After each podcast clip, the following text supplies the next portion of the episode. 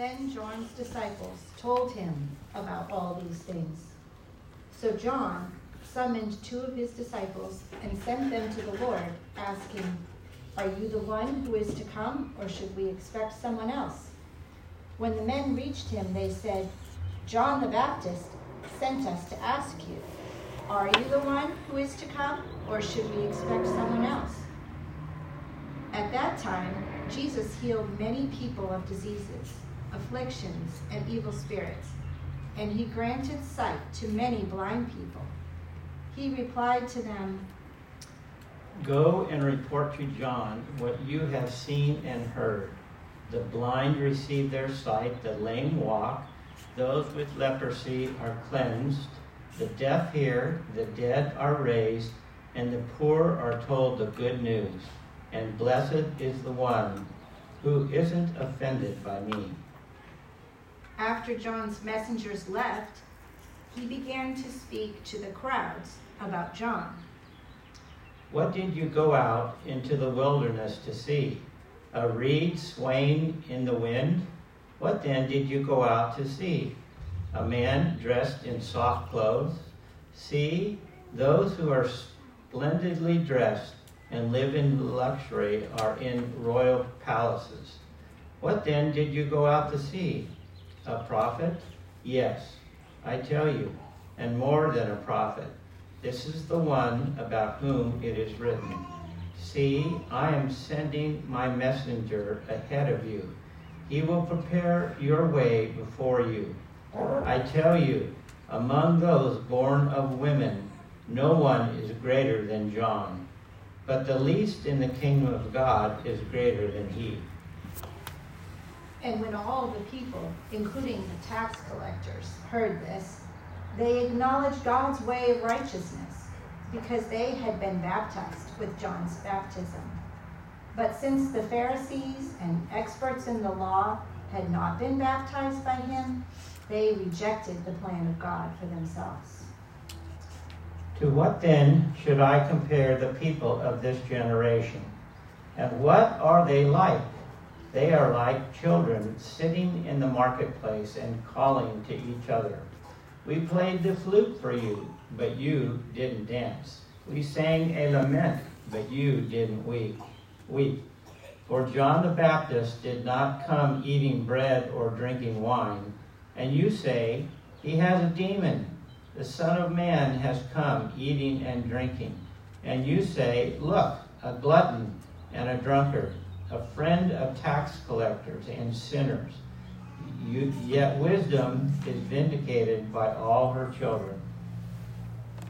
Then one of the Pharisees invited him to eat with him.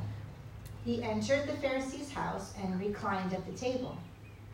And a woman in the town, who was a sinner, found out that Jesus was reclining at the table in the Pharisee's house. She brought an alabaster jar of perfume and stood behind him at his feet, weeping, and began to wash his feet with her tears. She wiped his feet with her hair, kissing them and anointing them with the perfume. When the Pharisee who had invited him saw this, he said to himself, "This man, if he were a prophet, would know who and what kind of woman this is who is touching him. She's a sinner." Jesus replied to him, "Simon, I have something to say to you." He said, "Say it, teacher." "A creditor had two debtors. One owed five hundred denarii and the other fifty. Since they could not pay it back, he graciously forgave them both. So which of them will love him more?" Simon answered, "I suppose the one he forgave more." "You have judged correctly." He told him, turning to the woman, he said to Simon, "Do you see this woman? I entered your house. You gave me no water for my feet, but she, with her tears, has washed my feet and wiped them with her hair. You gave me no kiss, but she hasn't stopped kissing my feet since I came in. You didn't anoint my head with olive oil, but she has anointed my feet with perfume. Therefore, I tell you, Her many sins have been forgiven.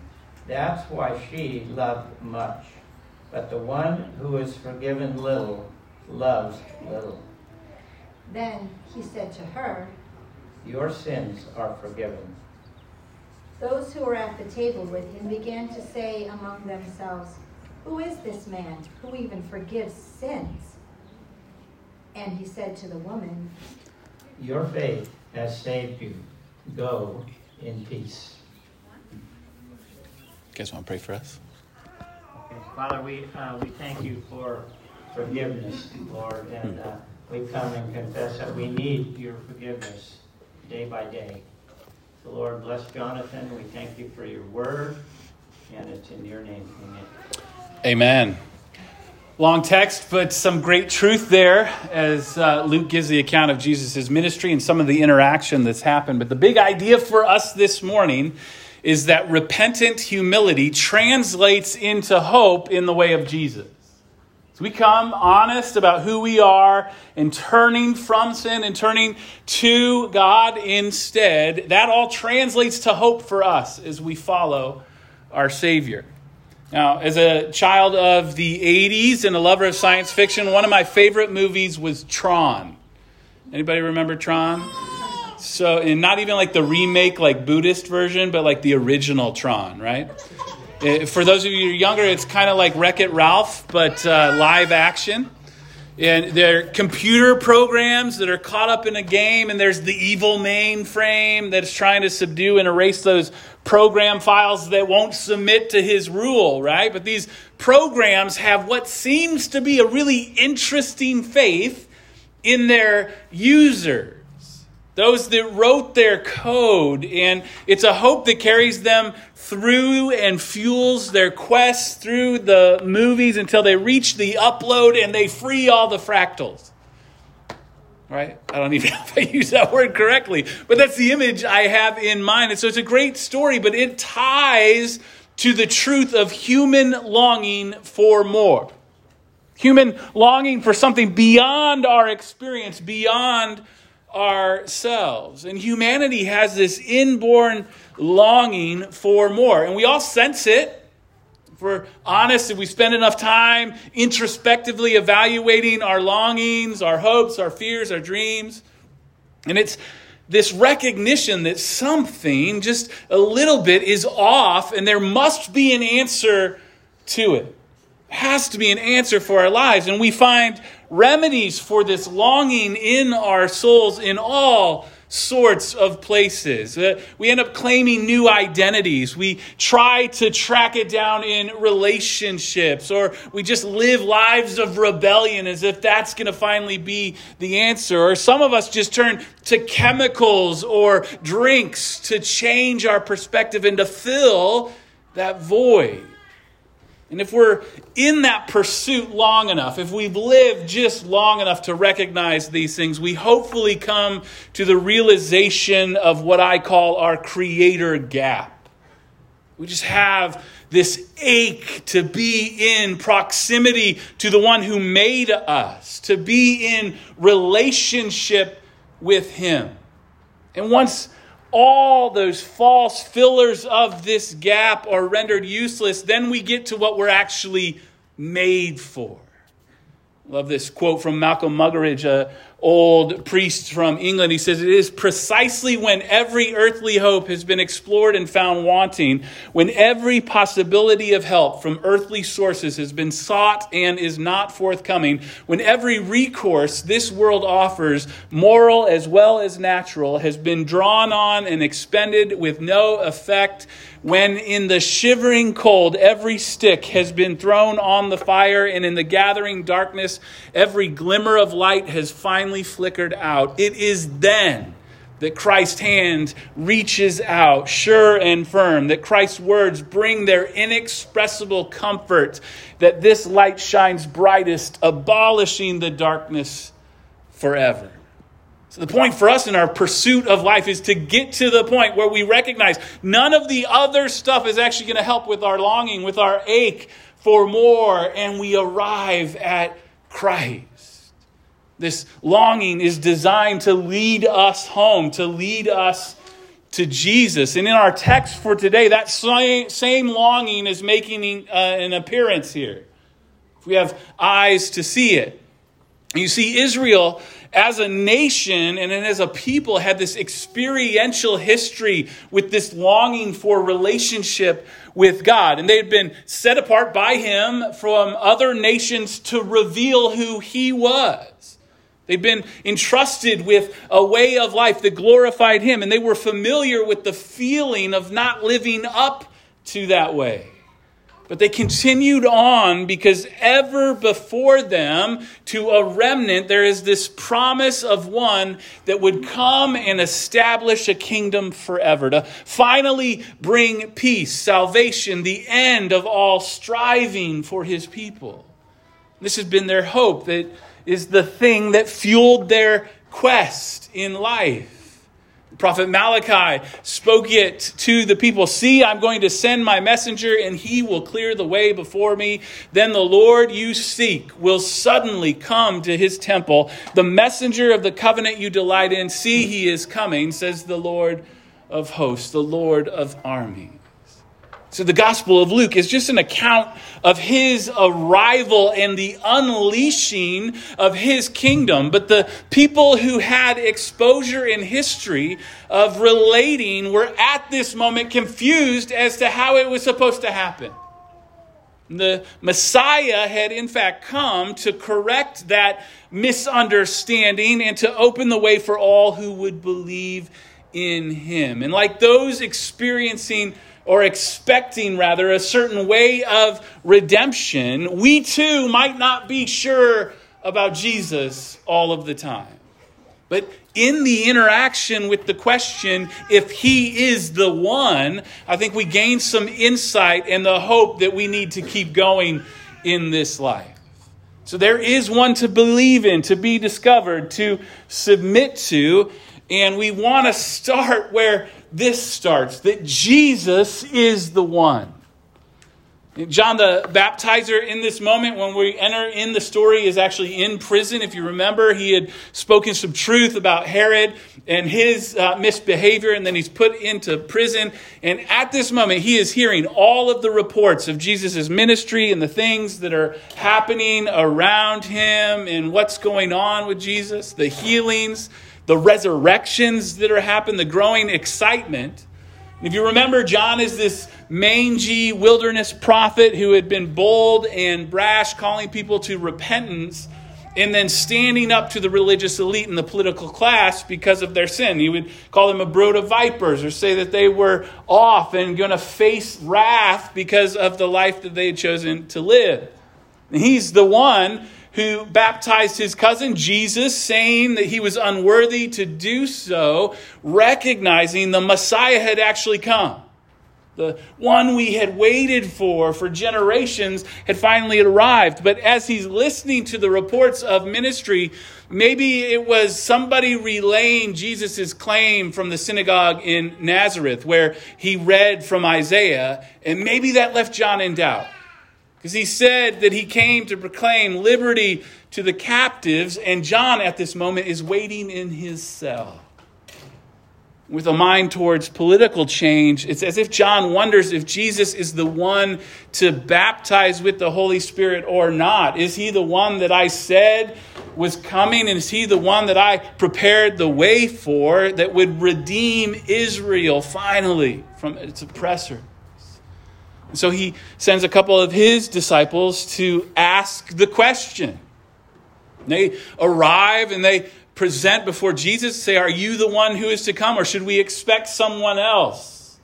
Things aren't happening as fast as they should. The way that we expected has not quite arrived yet. And you've been doing ministry now for a length of time. Why hasn't there been this change?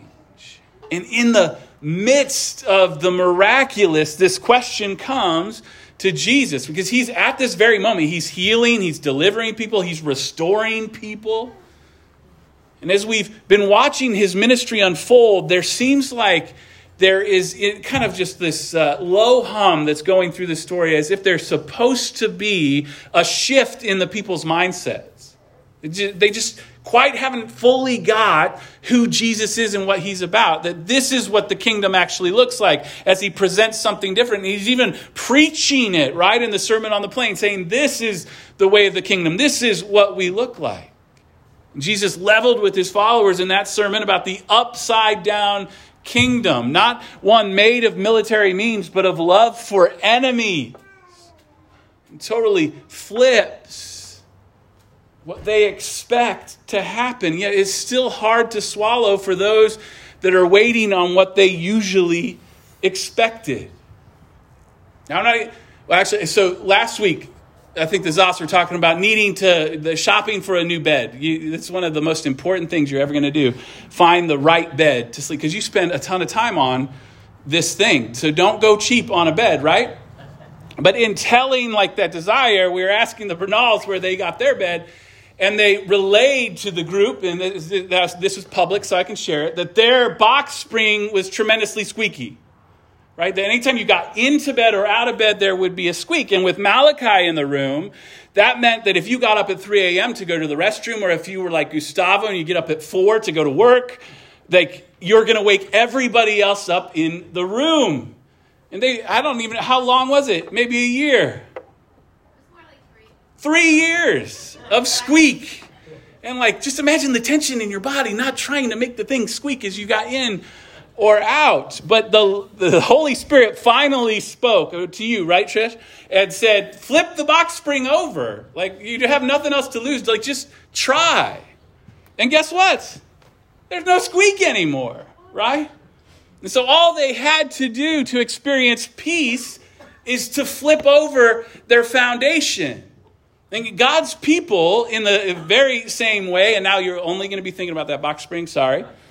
But God's people would find peace when they let Jesus flip their expectations of redemption, of who he was as king, of who he was going to bring to bear.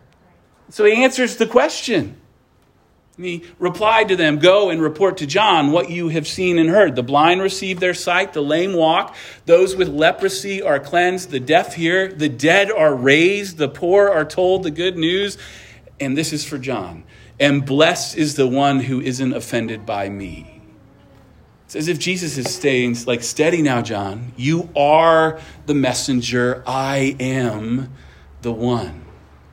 This will be the tension as we continue in the story, all the way through the resurrection, even after the resurrection, before the ascension, and maybe even today. Is Jesus the one? And he is. Like, I, with confidence, can tell you, and he keeps on proving it. And if we would be so bold as to not be offended by him, we will see it too. And by answering, Jesus then confirms John's ministry, and he shows the way of righteousness. This is just the idea that repentance is the way. So Jesus is the one we've waited for. He's the Messiah, bringing, inaugurating a new kingdom for all of God's people, and the way for us in it is repentance. Jesus in the story says that John was more than a prophet. He was the prophet. But he tells us that the kingdom completes the work and actually brings something better than what came before. And at that moment, hearing that truth, the crowd, Luke writes, acknowledged God's way of righteousness. As they were followers now of Jesus, those baptized into repentance by John had it confirmed that they were doing things right. That he was the one they were waiting for. This baptism did lead into his now arrival and turning from sin, recognizing their, their need for something different, for God to act to save them. This was their identity, their baptism, their entry into the kingdom. And Luke tells us that that was God's plan, that we would see our need and bring it to him. But there's other characters in this story, and they get quite the, the titles, don't they? The Pharisees and the experts in the law. Like, I don't I don't have much of a title, and we, we sometimes, I mean, my lead pastor, yeah, who am I leading, right? We don't have a lot of extra pastors to say that we have to have one among the many. That was kind of funny, but nobody laughed. right? Or just a pastor, or like when your kids, oh, and some of you are great parents because you all do this around your kids. Have you noticed you do this when I say hi to the kid? You'll say, oh, hi, say hi to Pastor Jonathan. And I'm like, I'm just Jono, man. You, you could, you don't have to give me a title. But if we were to have an office with nameplates, like we could get creative, like expert in grace. That's what that's what I want my title to be. That'd be a good one, right? But somebody else, we'd get somebody on staff that'd be the expert in the law. So these are the, the characters that are listening to this, that repentance is the way, but they have a problem with God's plan for righteousness. And they didn't believe John, and now they don't believe Jesus. And by doing so, they are rejecting the plan of God for themselves, Luke writes. One writer says, but Pharisees and lawyers who prided themselves on their keeping of the law and were content to rest their hope of salvation on their merits refrained from the humiliation of baptism. Of course, they would have never claimed to keep the law perfectly, but rather they would have claimed to keep it sufficiently. Jesus calls them then a generation of children that can find a complaint, a way around the kingdom at every turn. He says, I ask you to dance, you won't dance. I ask you to lament, you won't lament.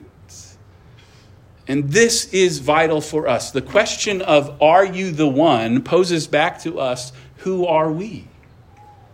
The unworthy, the sinners, those in need of redemption, needing forgiveness. Know that that is actually who we are in this story, where we don't own our need for forgiveness or um, actually exercise a turning away from sin and instead turning to God. We actually reject the plan of God for ourselves. That's on us in that moment. John Owen, an old Puritan, said, he that hath sight or slight thoughts of sin never had great thoughts of God. Nobody likes to self-righteous, but we sometimes need Jesus to turn the mirror on us so that we can see ourselves. And he does just that here over dinner. Because Simon the Pharisees invited Jesus to his house for a meal, but we see that he does not seem keen on giving any honor to Jesus. Just like the normal way of welcoming somebody into your home for a meal, there is no welcome. There is no washing of his feet. There is no anointing of his guest in this moment. So there is an atmosphere, you have to understand, at this meal of disrespect to begin with. And then a scandalous woman enters the scene. Right now, in that day, the homes of well-to-do people, which we assume this Pharisee was, were built around essentially what is a center courtyard. And in that courtyard, former, form, uh, formal meals uh, were served. Like that's where you would have the party because that's where you have the space. And the guest would recline essentially on their left elbow on low-lying couches that were next to a table, eating with their right hand. And then the person's feet would extend away from the table, essentially in keeping with the belief that the feet were unclean and offensive by nature. And certainly in this moment, because we know Jesus' feet have not been washed, are filthy. All because there's been no courtesy shown to him. So his feet are extra dirty, so he's doing it right. His feet are away from him, and as he reclines at the table for this meal, yet this woman, a sinner, likely, like all the commentators are convinced, this woman was a prostitute. She found out that Jesus would be there, and she came. She came broken, humble, with tears flowing in this moment. Like, we wonder, had she heard the message of the kingdom and then owned it for herself? Has she been around when Jesus was preaching on the plain, or did she hear it from somebody else? This truth that he was proclaiming of the kingdom that was actually for those that were poor, that were broken, that were sinners and tax collectors, that were far off from who the religious elite said God loved and cared for? We don't know, but we assume she had an experience of this grace just by her actions at this meal. And in embarrassing or not, she would not be offended by Jesus, and she would give him the honor he was due. In that moment, she gives all of herself to bless Jesus. This is not a woman of means. This is not a woman of reputation. It, certainly she has a reputation, but it's not one that anyone would want. And yet she comes with this alabaster jar with all of her emotion, brokenness, and life, and she pours it out on the one. And the host, Simon, he doesn't like it, right? I was reflecting on that this this morning. I'm so thankful for Jesus. I'm so thankful that the places in which he most pours out his grace in uh, the Gospels is uh, to women. Because the men are always the Pharisees. They're always the ones trying to keep the power and authority of their reputation. And the women come honestly and broken and are receiving of grace. And Simon, a basic Pharisee at this moment, he says, if Jesus really was a prophet, he would know who this woman is, and he wouldn't let her touch him. And Simon doesn't realize that this is exactly the kind of woman that Jesus came to save. Jesus answers Simon's thought with a mini parable of debtors who have their debts forgiven. There's a five hundred sinner and a fifty sinner, and which would love the creditor more? And Simon supposes the one with the bigger debt, and he's right, right? The one who is forgiven little loves little. And the truth is that this is not a standard for us to think through, but it's just a reality of our posture and perspective as humans. The greater we realize that we've been forgiven, the more we're going to love the one who has forgiven us. Uh, biblical scholar Tom Schreiner says that those who are keenly aware of their many sins and receive the stunning and amazing forgiveness of Jesus are filled with joy. But those who think they are good in and of themselves see little or no need for forgiveness. They do not think grace is amazing because, like Simon, they think their own lives are rather amazing.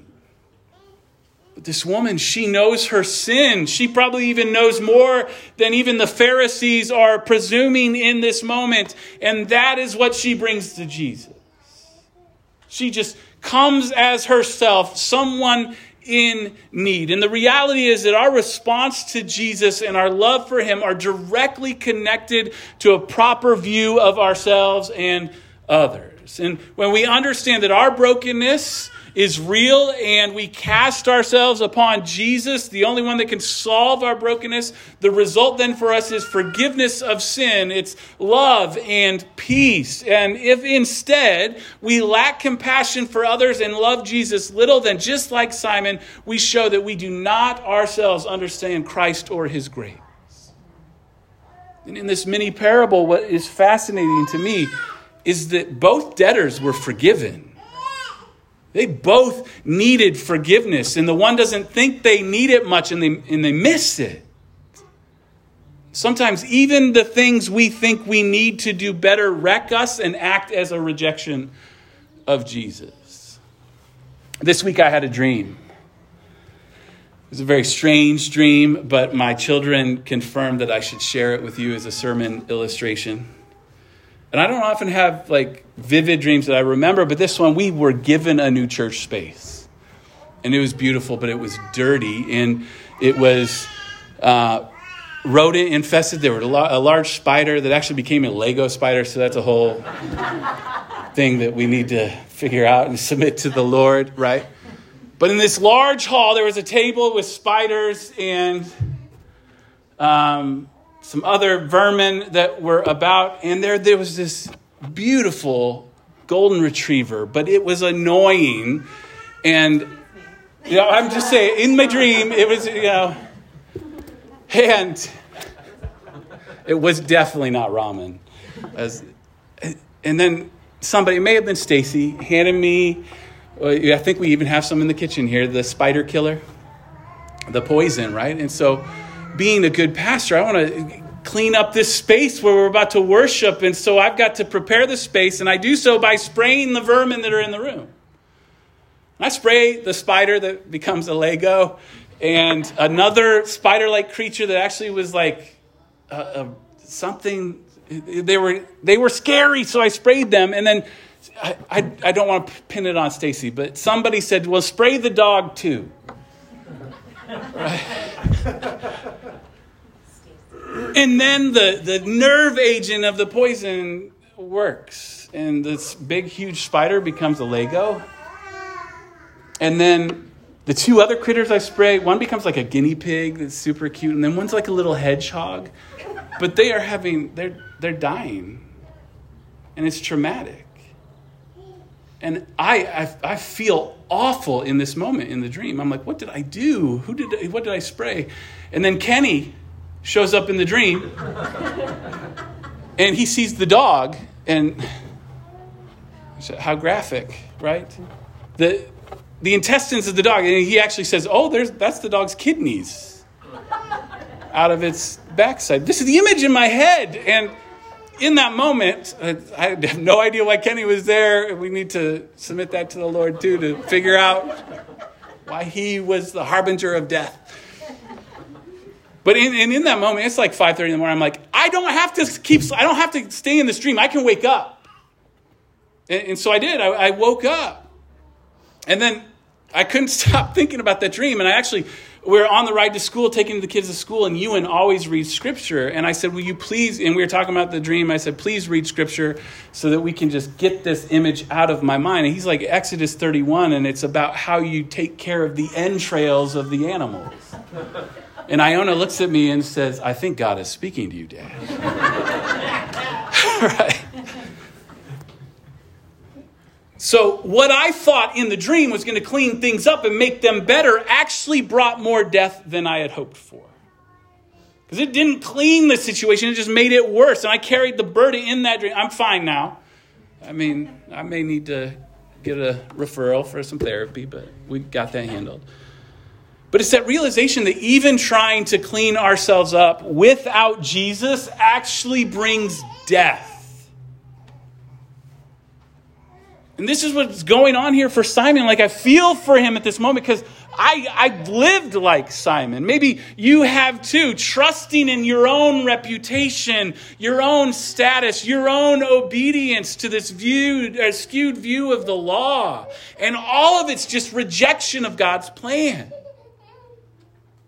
The truth is that in the kingdom, all of life is repentance. This is the way of righteousness where forgiveness is found to the one that is humble, to the one that is repentant, to the one not offended by Jesus. And then he said to her, your sins are forgiven.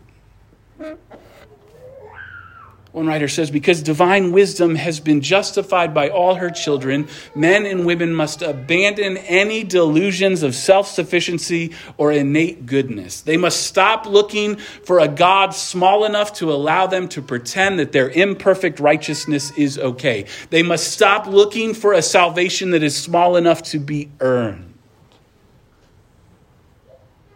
Before Jesus, we are to be humbled with clear eyes, being honest. And the truth is that can be uncomfortable, but it is for our good.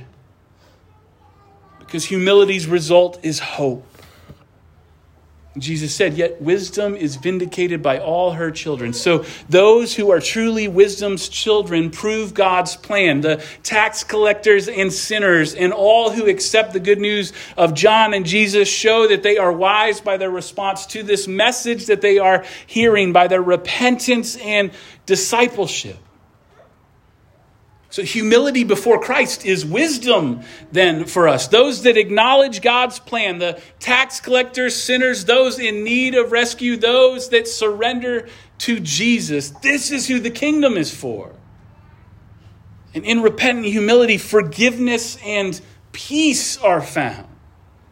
Sin is forgiven and forgotten. As Corrie ten Boom used to say, that when God throws our sins into the deepest sea, he puts a sign out front that says, no fishing. If our sins are forgiven, we are at peace, for we know that God knows all that defiles us, but has removed it from us forever through the life, death, and resurrection of the one who has come. And the crowd might be uneasy at this moment. They might murmur among themselves, well, who is this man that even forgives sin? Well, the truth is he's Yahweh. He is God. The king that was promised, it's establishing his reign forever. To those who come humble, repentant, and in faith, he says, your faith has saved you. Go in peace. Paul will write it this way in Romans five. Therefore, since we've been justified by faith, we have peace with God through our Lord Jesus Christ. We also have attained access through him by faith into this grace in which we stand, and we boast in the hope of the glory of God. The hope we need for living in our day, to carry us forward, to lift our heads, to bring us over the horizon, to unleash the kingdom in our midst, is given to us by Jesus as we come to him humbly. So friends, where do you need hope today? Where do you need to hear Jesus speaking peace into your situation today? Find it in him. Receive his grace. Come before him humbly repentant. What a grace it is to feel your need. It's not bad to know how bad we are, because it's a grace to stand still as we mourn our sins with maybe a dirge or sad lament, confessing them to God and repenting. But then it's matched with this dancing to the music of heaven's free grace. Repentant humility translates to hope in the way of Jesus. May we be a people that live with this posture of humility, that we would highlight not our goodness or greatness, but the greatness of our King. So what do we, what do we do with these stories from Luke?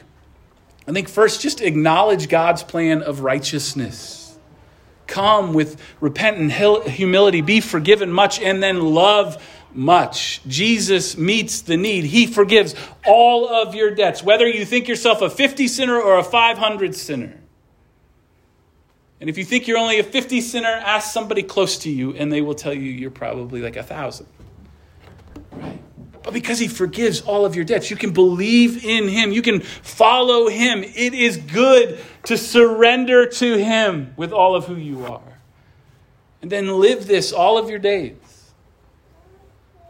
Every moment you have left in Christ, keep coming to this well of his grace. Live humble and hopeful in him, and remind those around you of his amazing grace. He really is that good. The truth is, this might just be what sparks revival among us when we come like this woman, broken and in need, humble before the King, when we break our jar. I want to end with a poem from our friend Matt Pilgrim called Break Your Jar. And he writes, everyone loves beautiful, brimming jars, but the King prefers broken vessels. Not only because he can then repair them himself, he can and he does, but because he loves to look out upon the beautiful devastation of lives that have been poured out, that is, lives that have been made low, to their knees, yes, but lower even still, until they've been so profoundly humbled that the world is turned upside down, making the last first and the first last. Jesus takes profound joy in surveying the crime scene where the self was murdered. The clues and witnesses all pointing to that blood-sealed testimony that to die is gain. So it would be a holy pleasure indeed to see a few more broken jars, to endure a few cuts from shards of alabaster as they bathe in the most precious of substances, substances with the modern names like time, talents, and treasure, and older names like heart, soul, mind, and strength. The sort of stuff that time and good sense and unbelief have taught us is too valuable, too precious to add to the coffers of the King. A few more broken jars and the gasps of horror and awe just might produce sufficient wind to turn coals to flame, to put bones on flesh, and to shake a few more Jonahs from their ships so they can start learning how to swim and simultaneously how to stop swimming. You can imagine that alabaster will shatter decidedly upon the sea of glass, revealing those contents we believed were too sacred, too necessary, too irreplaceable to be poured out at the feet of the King. So sacred that they were left to sit for eternity on some white picketed mantle high above the fray.